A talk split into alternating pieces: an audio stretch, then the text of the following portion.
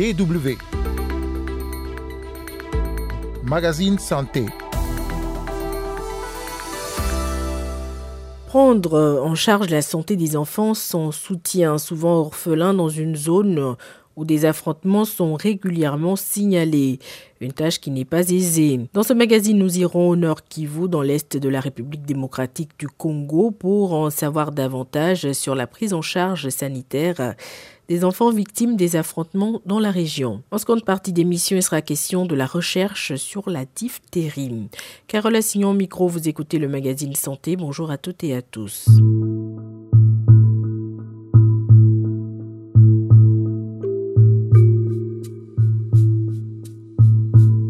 La province du Nord Kivu, dans l'est de la République démocratique du Congo, une région confrontée à une situation de guerre permanente dans ses différents territoires depuis plus de deux décennies.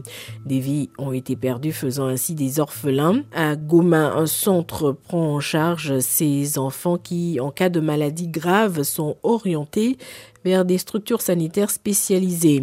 Le centre, dénommé le Concert d'action pour les jeunes et les enfants défavorisés, CAGED, est soutenu par l'UNICEF, le programme des Nations Unies pour l'enfance. Zanem Netiz a dit notre correspondant dans la région s'est rendu au CAGED pour le magazine Santé.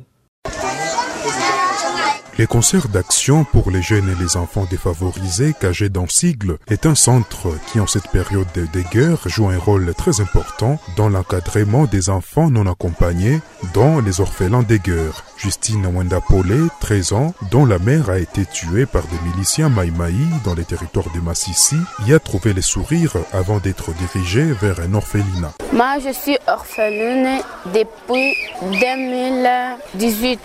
J'avais 10 ans, ma maman elle a décédé. Mon papa, je ne sais pas. Elle nous a abandonnés.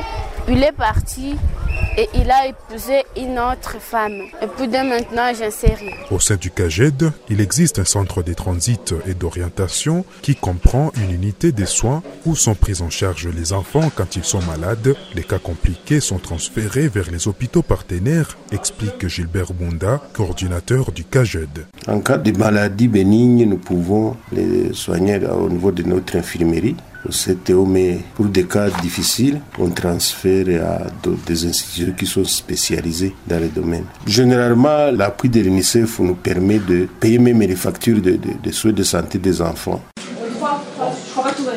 À l'infirmerie, Barak Agent des Dieux, déplacé par la guerre et orphelin de père et de mère, reçoit des soins pour une blessure. Emmanuel Nerete, infirmier au centre, se félicite de son adaptation sociale car il y a une semaine, Jean des Dieux ne voulait parler à personne. Ces enfants, quand ils nous arrivent, ils affichent quand même un comportement qui est un peu bizarre. Ils essaient de s'isoler. Ils ne veulent pas s'ouvrir beaucoup plus aux autres. Même les jeunes, ils s'abstiennent.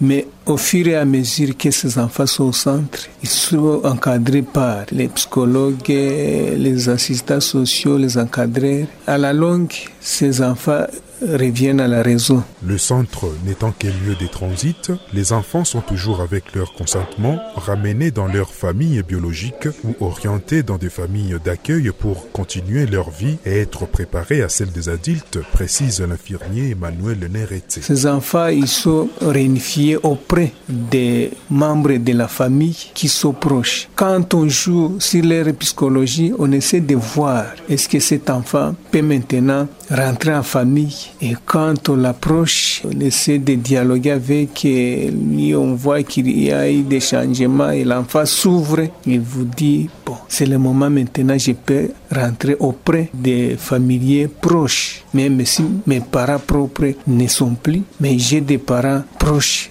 qui peuvent m'accueillir. Selon Daniel Nzanzou, secrétaire honoraire du Parlement des enfants de la province du Nord Kivu, cette situation des enfants orphelins des guerres, dont la majorité errent dans la nature, devrait attirer l'attention du gouvernement congolais qui, en plus d'agir pour mettre fin à la guerre, doit ouvrir des centres d'encadrement et des structures publiques pour leur prise en charge. Ce sont les enfants qui ont quitté leur village, leurs parents étaient tués dans la guerre et jusqu'à maintenant, ils n'ont pas même de structures pour garder ces enfants. Selon les fonds des Nations Unies pour l'enfance, au moins 1,5 million de personnes ont fui la guerre dans l'est de la RDC en 2022, dont plus de la moitié sont des enfants. Ils sont, selon cette organisation onisienne, le principal victime de la crise sécuritaire qui sévit dans la province du Nord Kivu. Zanem Netizaidi, à Goma, pour la Deutsche Welle. Les enfants principales victimes de la crise sécuritaire dans l'Est de la RDC. Les enfants sont également les premières victimes de bien d'autres crises, notamment sanitaires, des maladies auxquelles ils sont les plus exposés car plus vulnérables. C'est le cas de la diphtérie dont nous allons parler à présent. DW. Y a deux formes de, diphtérie. Il y a les diphtéries respiratoires qui se transmettent par, euh, par gouttelettes, par exemple quand on tousse. Et il existe la forme cutanée, qui souvent euh, se traduit par des plaies, des plaies chroniques qui euh, guérissent très lentement, voire pas du tout. Et là, ça se transmet par contact direct. Alors le, signe le plus classique, qui, qui vraiment fait penser à la diphtérie, c'est ce qu'on appelle la pseudomembrane. C'est une sorte de membrane blanchâtre ou grisâtre qu'on trouve euh, très souvent sur les amygdales ou le fond de la gorge. C'est une angine, donc il y a une douleur dans la gorge. Et puis il y a, il y a de la fièvre également. C'est ainsi que le docteur Sylvain Brice, spécialiste de la diphtérie et responsable de l'unité biodiversité et épidémiologie des bactéries pathogènes à l'Institut Pasteur, nous expliquait ce qu'est cette maladie et les symptômes pour la reconnaître. Aujourd'hui, on va continuer d'en parler alors que des épidémies de diphtérie sont toujours signalées dans certaines régions du monde, notamment en Afrique, où on est la recherche sur la maladie. La recherche sur la diphtérie s'est un petit peu interrompue, je dirais, dans les années euh, 60-70, euh, lorsque les grands programmes de vaccination, euh, pilotés par l'OMS en particulier, ont porté leurs fruits et que la diphtérie a commencé à disparaître. Donc on a, on a eu un, une période euh, qui quasiment dure jusqu'à aujourd'hui, où il y a eu très peu de laboratoires qui faisaient de la recherche sur la diphtérie. Euh, Qu'est-ce qu'on a appris de nouveau euh, avec les nouvelles technologies de, séquençage des génomes, un petit peu comme ça a été fait d'ailleurs pour l'épidémie de Covid-19, on peut comparer les souches qui circulent et détecter des variants, des nouveaux variants par exemple euh, qui sont potentiellement plus résistants aux antibiotiques. Ça, on commence à en voir apparaître. Et d'ailleurs, on en voit apparaître en Afrique euh, ou en Inde, par exemple. C'est des pays où on sait qu'il existe des, souches euh, multirésistantes aux antibiotiques. Ceci dit, jusqu'à présent, la, problématique de la résistance aux antibiotiques chez la diphtérie est relativement limitée. Toutes les souches, on peut dire, sont soit sensibles à, à la pénicilline ou l'amoxicilline, soit à l'érythromycine. Donc on n'a pas de problématique de traitement antibiotique contre la diphtérie. Quelles problématiques ont émergé? La grande inconnue actuellement, c'est euh, la diversité des souches et on ne comprend pas très bien comment elles circulent. Comment, euh, par exemple, s'il y a une épidémie au Nigeria actuellement, quel est le risque que cela se transmette à des pays euh, ou même des régions du Nigeria autres que là où l'épidémie a lieu? Ça, c'est quelque chose qu'on ne connaît pas bien actuellement. Dans les temps anciens, on voyait bien des grosses épidémies à l'échelle d'un pays ou même d'un continent. Aujourd'hui, ça a l'air quand même beaucoup plus restreint. Bon, la, très grande épidémie, c'était dans les années 90 dans l'ex-URSS, qui a touché 150 000 personnes. Plus récemment, on a eu des épidémies, par exemple au Yémen, une épidémie qui, qui dure depuis 2017 et qui, euh, à ma connaissance, n'est pas encore interrompue. Puis, il existe euh, des épidémies dans des, dans des populations particulières, euh, comme les Rohingyas au Bangladesh, où, il y a eu des, problématiques également liées à la vaccination qui n'a pas été continue et puis des problématiques de, déplacement de, de, population forcée à, à, vivre dans des camps, etc., en promiscuité. Donc ça, ça favorise aussi les, la transmission de la maladie. Est-ce qu'au niveau de la recherche, on cherche également à développer d'autres remèdes, euh, un autre vaccin par exemple, comme on le voit dans le cas de la Covid avec des vaccins ARN messagers? Je peux soupçonner qu'en effet, euh, les, les, les, entreprises qui développent des vaccins ARN seraient intéressées de développer des, des vaccins ARN contre la diphtérie. Une autre euh, voie de recherche très importante, à mon avis, ce serait de développer des meilleures sérothérapies, euh, non pas à base de sérum de cheval, qui est une technologie qui date de plus de 120 ans maintenant, on pourrait imaginer développer des, nouveaux anticorps, monoclonaux ou pas, contre la toxine diphtérique, qui serait beaucoup plus sûr à utiliser que l'antisérum de cheval, qui pose des problèmes de, réactions allergiques, hein, parfois euh, lorsque l'on l'administre. On a des problèmes de sécurité euh, qui ne sont pas du tout optimaux avec ce, traitement actuellement. Et, au niveau de, l'Institut Pasteur, qu'est-ce qui est fait au sujet de cette maladie? À l'Institut Pasteur, c'est vraiment ce qu'on appelle la biologie des populations.